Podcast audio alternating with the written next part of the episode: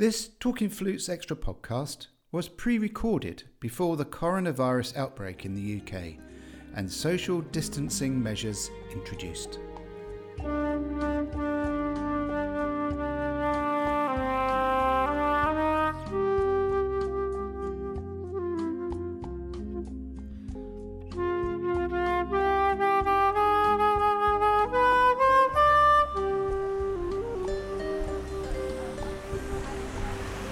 Hello and welcome this week to Talking Flutes Extra with me, Jean Paul Wright. Just to remind you that these podcasts are only, we're only able to make these thanks to the wonderful support and enthusiasm we receive from the TJ Flute Company. So show them some flute love. Go and like them on Instagram at TJ Flutes, Trevor James Flutes on Facebook and at trevorjamesflutes.com. Right, yes, I'm in a very wet and as you can hear, windy London. And I'm on my way to meet a lady that I first met, well, more than 20 years ago. A flute player, an educator, a soloist who plays with many ensembles, and who now is the chair of the British Flute Society. So I'm off to meet Canadian born and very much an Anglophile now, although she'll tell us that her love is still back home in Canada, Lisa Nelson. Uh, I just got to dodge the traffic and then, whoa, my umbrella is going everywhere. Dodge the wind. So I'll catch you in a bit.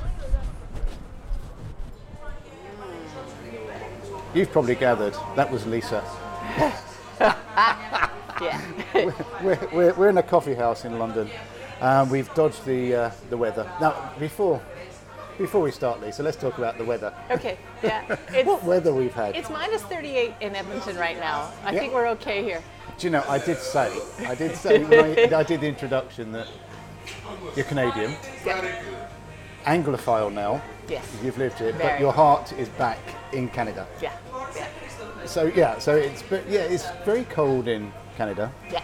but here it's been dreadful. The rain. Yeah. There's standing water everywhere. We had to ford some some of the roads around my place Oh really? to get to yeah, get around. It's quite flat where you live, isn't it?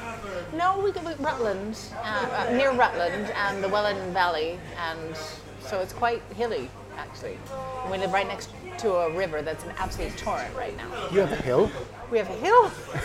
it's not quite the Rockies, but it's the hill. You have a hill. We have a hill. Do you know this coffee's quite nice, isn't It it? is very nice. Lisa, we've been trying to get together for. So we've we let's we I think we just we had a chat before I switched the machine on, Yeah.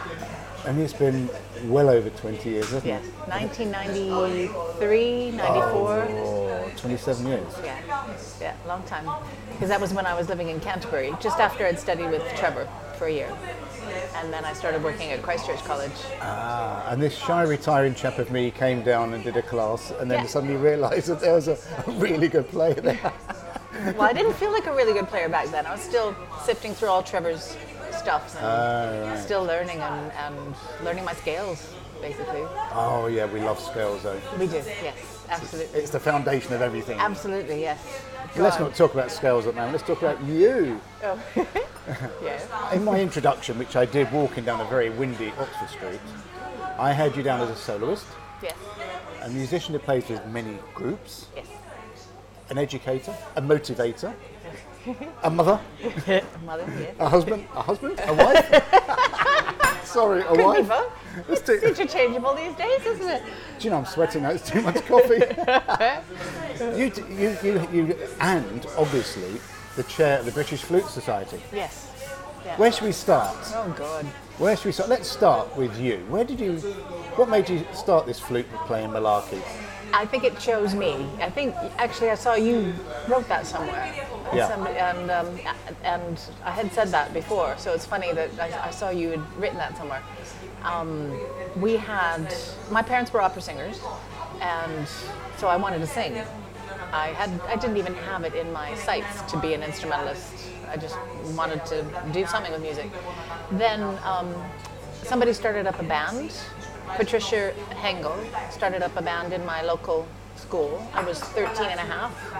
And uh, my best friend picked flute. So I thought, oh, I'll pick the flute. Because then we get to sit together. And I just happened to be really good at it. And just started practicing a bit. Not as much as I probably should have, but I was good at it. And um, musical. And, but I was in shows. I was, I was diva. I was singer. I wanted to sing. I just wanted to be on stage and look at me kind of thing. but inside, I was thinking I'm not really quite good enough. Uh, so I started studying singing and flute playing. And always this underlying thing of not feeling quite good enough yet. But I had fun. And then I saw things that I really wanted to do, like playing piccolo with Shostakovich. And uh, that got me into things. So um, piccolo, piccolo playing was really good. But I, I wanted to be an actor and a singer. And tell me about your brothers. My brother, Yeah. my lovely brother.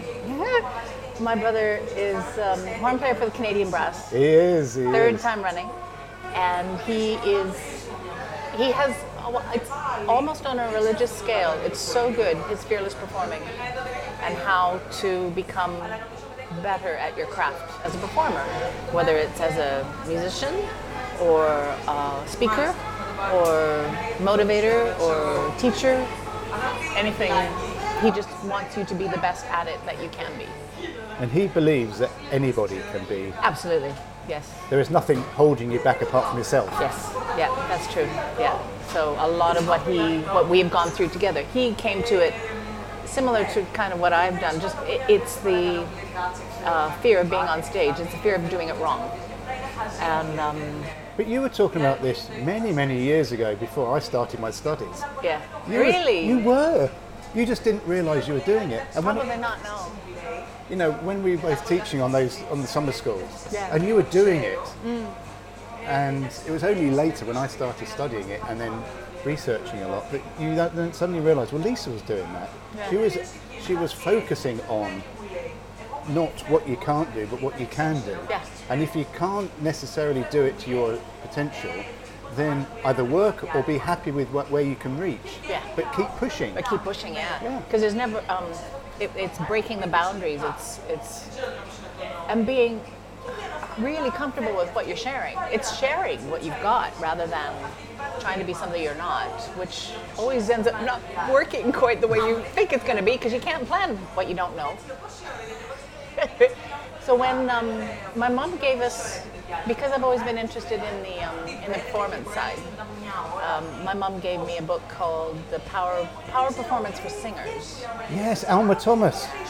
Loved it. So I do I. To, I love her. It cost a fortune now to buy it. Does it? Yeah, about Oh, 50 pounds. Bible. I still look at it. And you, you changed the word singer to flute player. Yeah. Flutist. Well, musician, Yeah. just anybody. And I started teaching a course on performance at Christchurch College. So I have a whole course written at home that I've never really done since then. So, and then Jeff started to do it as well, as a matter of getting over his stage fright. Black box. Black box. Black box. The black box. Ooh. You know, remember when you, before you go on stage, Yeah. if you've got an anxiety, Yeah, you, stick it in the black box. you stick it in the black box, close the lid, Yeah. and, and but you have to put it back in. Very Yeah. gestalt, but Yeah, yeah, and deal with it. yeah.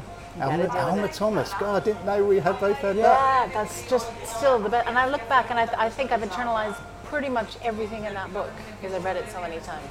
It's, it was just the best book because it, it sort of addressed how to be, just how to be on stage and how to do the thing that I love to do. Because let's face it, the most neurotic musicians have to be singers, don't they? Because there's nothing, There's there- nothing there's no strings, there's nothing to hit. It's no.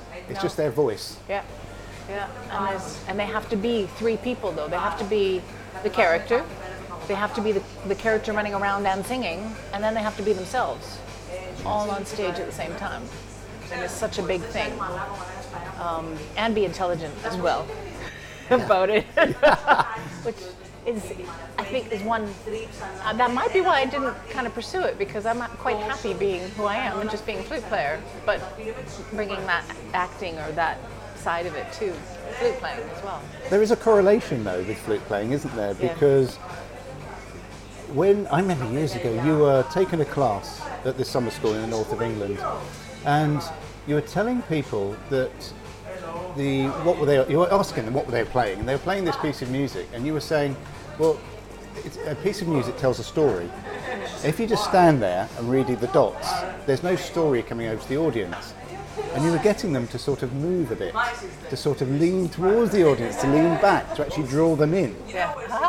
I remember that. Yes. It, yeah. It's inclusive.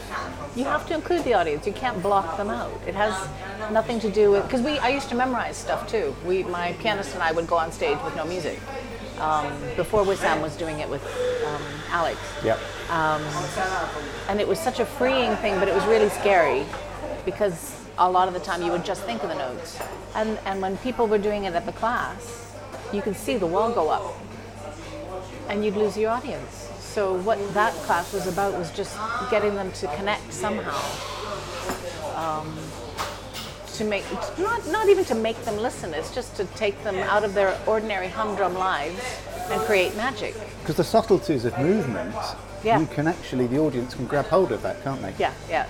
You don't need massive flute playing or bassoon playing, whacking people across the head to get them to do it. But you can you can encourage and you can invite and yeah, that's improved, and, and that's like opera. That's be it's stage um, craft, I suppose. It's hard to do that when there's a stand in front of you, but it can be done um, if you're aware of doing that. So I'm all for that. I'm, I'm, I'm more. I'm even more for connection now with people because I do so much chamber music, not quite as much um, orchestral stuff. Although the orchestral stuff has improved since I've, I, I just I need a connection with my my cohorts now while I'm playing. And what do you prefer to play?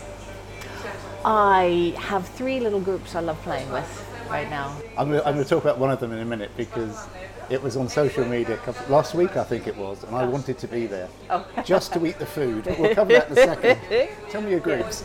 My groups, um, well, the one we'll talk about in a minute, it's my, uh, is a, how long we've been, been together? 13 years with Ellie Turner, Eleanor Turner, and we're called Aquile, a duo, Aquile duo, and flute and harp. And she's 20 years younger than me, and we clicked. As soon as we met, we clicked. And she enables me to be so free and I've made so many mistakes and I've created so many wonderful musical moments with her. And, um, and we just improvise together, uh, even in the written stuff. So it feels like it's always new when we're doing it. So um, another one now we're with is called the Harbor Collective. And out of that, we have a trio now with the viola player, Catherine um, Leach, who's a local viola player that I met in London uh, through her husband Dave LePage. So we work with these guys a lot. And they're local. They live near me. It's good to walk to work. It's so good because I felt like I was being taken out of my my playpen when I moved north from London. It was such a horrible wrench when I moved out. So, and then Harrogate came along and other stuff. So, and then what was the other my group? Uh, my trio with flute, cello, and uh, piano Yeah. and I love that ensemble. It's it, yummy and it it brings me back to my love of Schubert and Weber and the classics because we're we're using that Mozart and um, so I've relived. I get to relive all that again. But we're I'm I'm convincing them to branch out a little bit more. We're doing more contemporary stuff now. Martineau. So that's lovely. A little bit more. Not it's not conservative in the least, but it's a bit more traditional. Mm-hmm. I think. Now, flute and Pilates. Yes. I wasn't interested in the Pilates. It was more that food. Oh yeah. Good grief. Did you eat before you played? No, we couldn't. But it was hell to see that table laid out with the it's a grazing table, and um, she's one of uh, Lauren Oxspring's one of my best friends, and we wanted to figure out how we could do something together. And I've played for her with with Julian, my cellist, and um, pianist that we work with at a dinner that Lauren had put on. So that gave us one idea to springboard something different to concerts. And then um, my Pilates instructor said, well, why don't we do one with the three of us and we'll have a Pilates evening with an hour of Pilates and then you can improvise. And I thought, well, Ellie and I are really, really good at that. And then Lauren brought the food and that was it. It was really cathartic, just watching, trying to, gu- it, although I have to say, And I, if Louise and Lauren are listening to this, the, the, my, that was very soporific, and I, I, I was listening to. We recorded the whole thing, and I thought, wow, I could just fall asleep myself right now listening to us improvise. But it was amazing, and this is why you learn scales, because Ellie would just say, let's do this in blah with this style. Let's do seven eight time or five eight time, and in the key of blah. And the only one I didn't quite get was Dorian, but I figured it out after a while. So, Dorian, I don't remember what Dorian means. So you didn't deviate off keys, or if you deviate off, We kept, well, she would sort of, because she was using a little harp and she didn't have a lot of, um, what's the word, uh, variation in uh, chromaticism. Sure. She had to pick the key or she had to stay in a key for Ah, a little I see, while. yep. And then she just said, we're, um, she gave me a cheat sheet of how we were going to do it. It's just on social media. The focus was on the food, wasn't it? you were obviously really hungry. Oh yeah, we were so hungry. it was great. It was it was good. It was worth the food afterwards. Yes. Now, your current role, your new role, outside of of your busy day job, Yeah.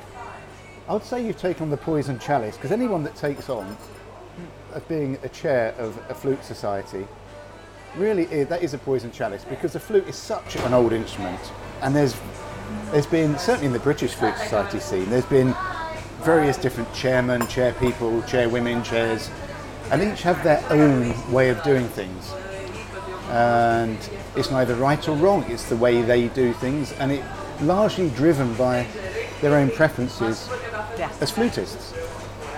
Why did you take it on? Uh-huh. Um, well, I came on back on the council. This is my third round on yes, the council. Yes, it is, yeah. And they asked me to come back, and I brought a very dear friend of mine with me this time, Jonathan Rimmer. Oh, beautiful. Yes. And I didn't.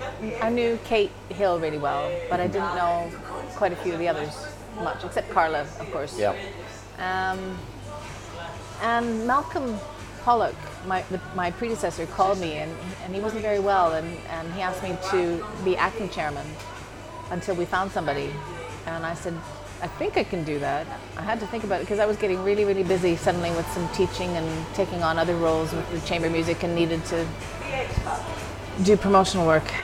And then we were all looking around and we were it sounds horrible. We were quite desperate, actually. We didn't have anybody to lead it. And I thought, okay, I'll do it. Because he said, Would you mind being the chair? And, and I said, Would I mind being the chair? That's a huge honor. Thank you very much. I didn't expect to do that till I retired, though, Yeah. maybe. Um, so it's a, like you say, it is a bit. It, it is a bit of a poison chalice because I'm not finding the time to do the things that I need to do. But it's incredibly rewarding to see how people uh, when I'm talking to people, see their interest in it again. So that's why I took it on. The reason I say poison chalice is, in my from from my perspective, up until about 10, 15 years ago, the a flute society in any country around the world was the hub of flute playing. Yes. So it would drive events. They would have conventions. They would have concerts. And everything was geared towards those events, and people would come because that's the only way that flute players could converse. Hmm. However, in the last 10, 15 years, social media sort of come in and Yeah. sort of swept and blown apart the established Yeah. way of doing things. So the only reason I was saying it's poison chalice is because what you're trying to do is drag a flute society that is very traditional, Yeah. and there's nothing wrong with being traditional. Trying to drag a, a traditional flute society into the modern day, Yeah. and that isn't easy. No, no. And there's still expectations from a lot of our members to have these Yeah. big, big concerts and these big festivals, and we're still getting requests to come and play at our convention, which we're not having. um, and we've had to make some pretty tough decisions about how we're going to do things um, differently, because people are, people are doing events around the country. They don't need the British Flute Society. What we're looking for uh, is to have oh I hate this word is a hub, but umbrella Yeah. really, uh, to where people can go to find out what events are going on, and a safe place to find uh, advice or places to go, just to have some like-minded things. The and there's two sides of it too. Is it's the new people and we've got a new website coming up now, which I can now say that we've got a new website coming. Um, and we've also got, and people have asked us about keeping Pan magazine going. And we're going to keep that going because there's enough people who want a magazine in their hands. Um, and, uh, and a community based around the flute for the whole of the UK as well. Because I think now, especially, we need a community. We just need somewhere to go and talk about flutes, play, not necessarily as big performers. They want to see the the um, what do you call it? The artists in some places, but then we can take local artists as well, Yes. and we don't have to spend big bucks to do events anymore. Uh, I want to get smaller. We're doing microcosm things just now, and maybe probably not in my time. We're just sowing the seeds, but not in my time. Um, probably won't have a festival or, or a convention, but we want to make people want to have it again Yes. not but i have no desire to force it on people right now uh, there's enough stuff going on i think uh, people want to be included in what's going on they don't want to be excluded and, and told that they have to go here and they have to go there to be part of the flute community they want to have their own thing i just spoke to do you remember joe conquest Oh yes. yeah she's got 50 flute players at her going to her little uh, yearly thing this year Fifty. 20 new fife players Wonderful. and a whole bunch of other flute players with soloists playing as well, a couple of stars. Um, when Leicestershire Arts was disbanded eight years ago, it was it was death to us all. It was really hard to pick up again, and this is that's the best news I've I've. will say that Leicestershire Arts is one of the preeminent Yeah. uh, educational authorities in the country. Jenny Brooks and um, Robin? Russell Russell. Russell Perry. Russell yeah. Parry, yes. Yeah, yeah, yeah. just they. And this is indicative of funding disappearing from Yep. Yeah. Governmental funding for music. Yeah, and and we it costs money, and that's my first concern is how much do the things cost. But the events that we've been putting on are they pay for themselves. Yes. Because people just want it to happen, so they just make it work, and, and it's been good. And we've had places donated to us. We've had cut play like we're speaking to the Birmingham Conservatory to see if we can do some events there at some point. Um, other institutions too, we're going to be talking about not just to keep them exclusive, but like, but we want to get to all parts of the country now, not just. I'm not. I was going to say not just London. We had trouble getting into London though. There were um, my first, my first time on the council. We couldn't figure out a way to have an event in London. And that was in the late. It was early 2000. That's strange, isn't Yeah, it? so I remember putting on a day. Do you remember the 2000? Yes. Yeah, with um, Ian Clarke, Yep. Dave Heath, Wissam, and Philippa Davies. And we had the new piece.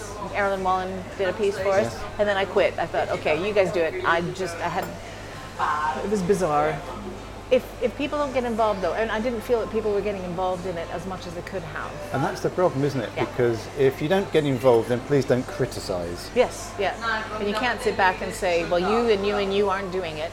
Well, shut up then. Don't tell them. Just why don't you just come and help out? You can't point fingers. It's just not going to work that way. So we're hoping, and we've been keep we keep calling out people. Please just tell us what you want to do. Get in touch with somebody on the council or a, a rep. There's reps all over the country. I need a Kent rep though. No, no, no. We have nobody in Kent right now. Um, don't look at me. I've, I've moved Okay. suddenly to East Sussex. So that's sort of my mandate. I think that at the moment, that's that's all I need to do. so you're moving the ship gently yeah, yeah. and sort of trying to split it off into different areas to sort of come round in. They'll come round, yeah, but probably not in my time as chair. So It's just sort of, I wouldn't say dragging him into the modern day uh, real world, but it is showing the flute community that there's other communities outside and just Yeah. trying to be inclusive of all of those. Yep, yep, definitely. And that they can do, there's so many different things that they could put on. They don't have to do a, just an exclusive event like a play day. But master classes, they can ask us, we can uh, recommend somebody to call, we can be there with support. Uh, but, but that, see, that's the other thing. Why have the BFS come at all? And that's sort of where we're trying to address it. It's community. You said It it, is. earlier. It's that sense of belonging. Yeah. And we all need that as human beings, don't we? We want to belong. Yeah. Yeah. It's the difference between this, you know what it's like when you're a soloist and then when you're sat with a group and then you're sat in an orchestra. There's different feelings of being Yeah. belonging, isn't there? Yeah. And as a soloist, you're an outsider. Yes, yeah, and you just yeah, very much so. And I, as a the representative for a or a clinician for a flute company, when you walk in, it's the same feeling Yeah. too. It's it's quite lonely doing it that way too. Uh, I find, and that's why I'm glad for the chamber music. But as soon as you get into the community as a clinician to teach and to, to be in front of all those people, that's when that's great. And, and that's what I like too.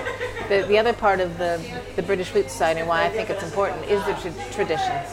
And all the people that I spoke to and the, the trade that I'm going to speak to tonight, um, that's the question I need to ask. And, I, and it came about because of a, a conversation I had with Emily Beynon Right. in Holland. And I was asking her how she keeps it going because it's it's hard right now. And I and I keep hearing people tell me it's hard and I have enough motivation to keep myself going. And she said well we've just said the same thing she and the person she works with. And every time they get together they ask themselves the question why are we doing this? What's what's the point of keeping it going? And they always end the meeting by answering that question. And I thought okay that's where we have to start from then. And we have to keep asking ourselves is this worth it?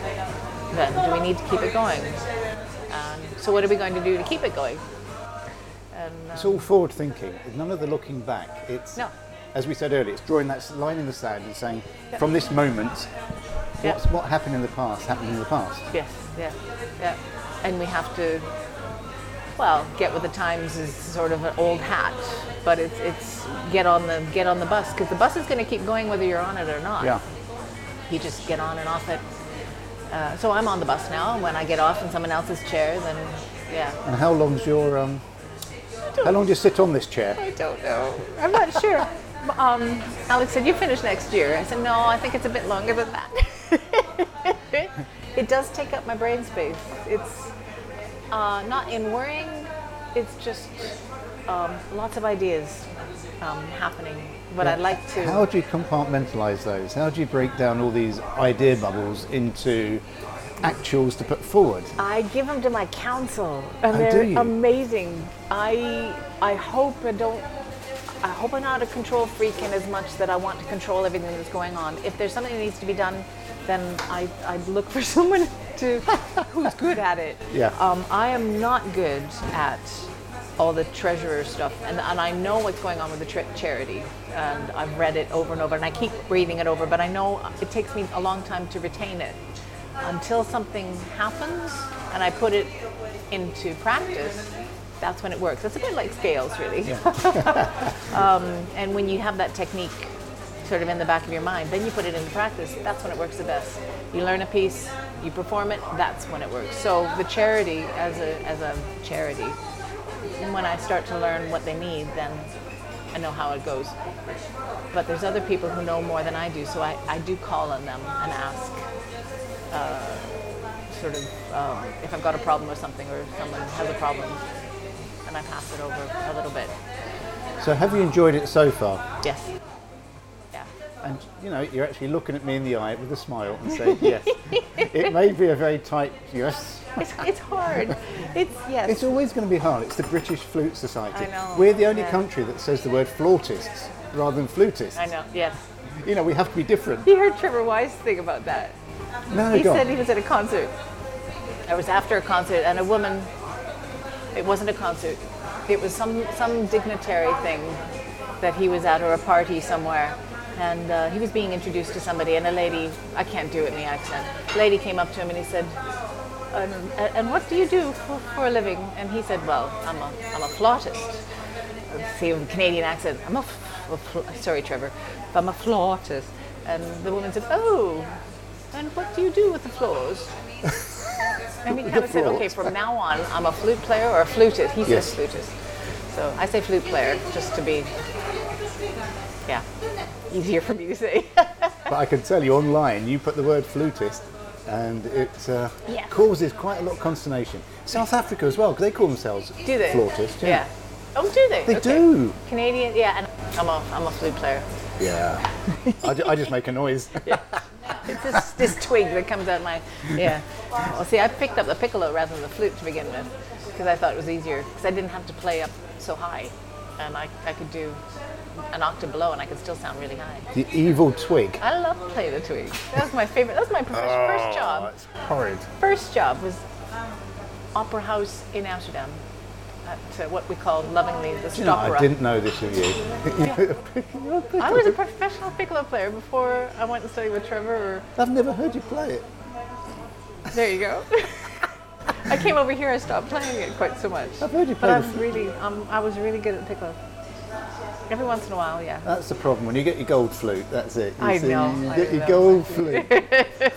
you get your gold flute, and it becomes your baby. Oh man, I never thought. My dad thought it was really funny that people played gold flutes. Um, and I did a master class with Robert Aitken when I was still at university. And dad stood up. Oh, there was questions at the end of the master class, and my dad stood up. He knew Robert Aitken from Toronto, and, and said, he said, Bob. Why would my daughter have to play a gold flute? And Bob, kind of stood there going, um, um, um, um. My dad's six foot six, and so he was, he, you know, stood up and Bob kind of, yes. um, he, and Bob just said, it doesn't matter what they play, it's how you blow down the thing that makes the difference. And, and Dad kind of got that. So, but, uh, he, he sort of as if to say, daughter, you're not getting a gold flute. But ultimately, I remember you saying a long time ago, it's what you fall in love with. It's between Mm. you and your instrument.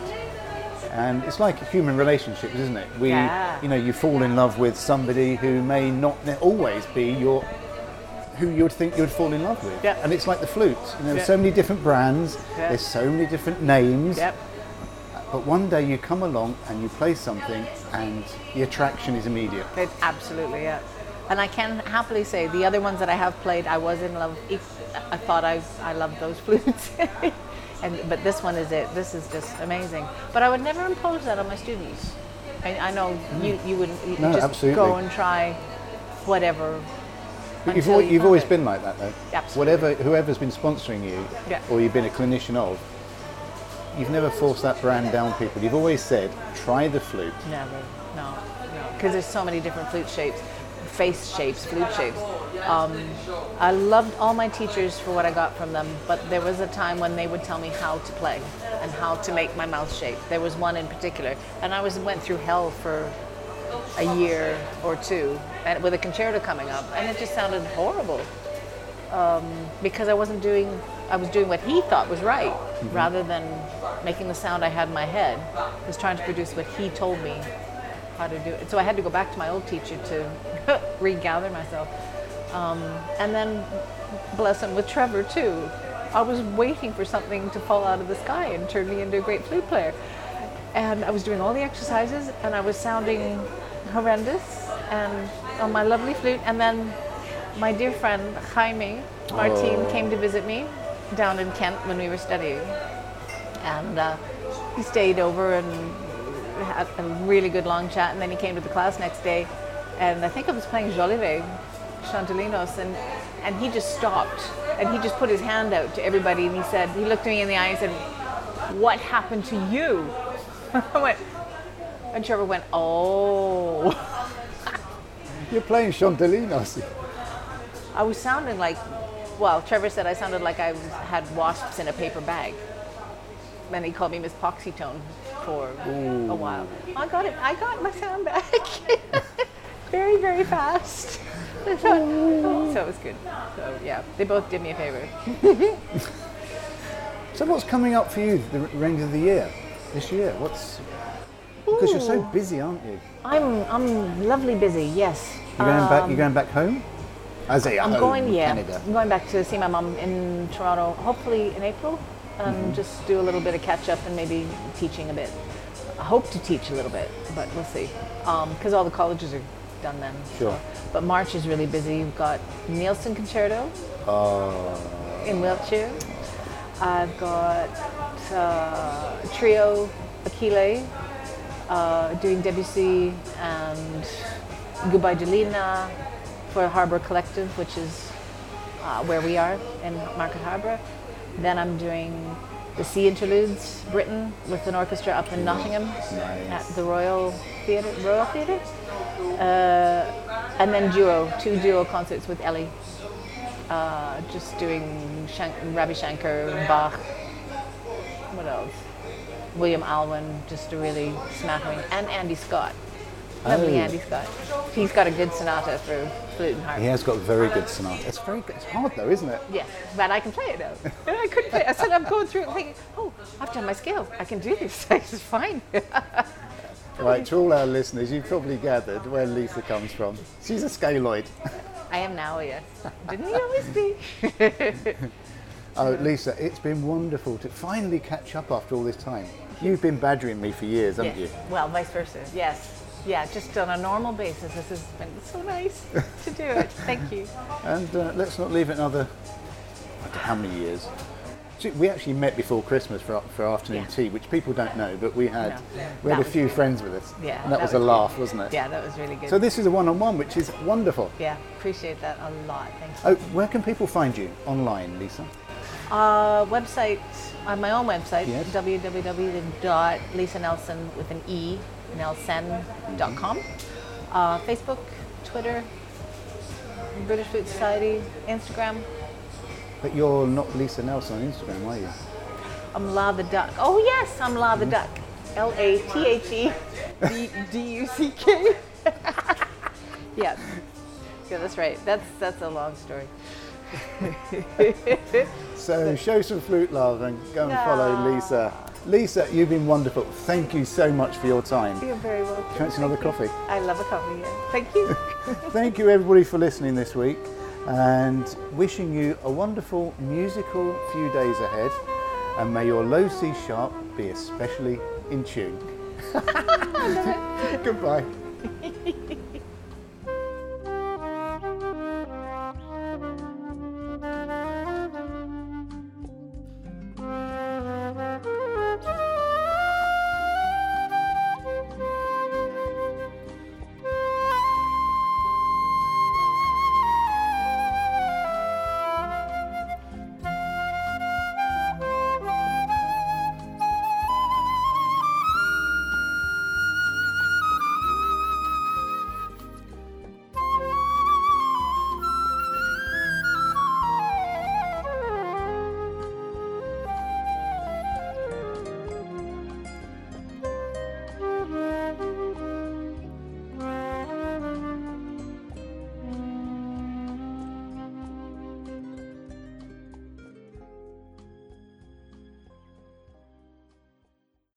Talking Flutes and Talking Flutes Extra are podcast productions by the Trevor James Flute Company.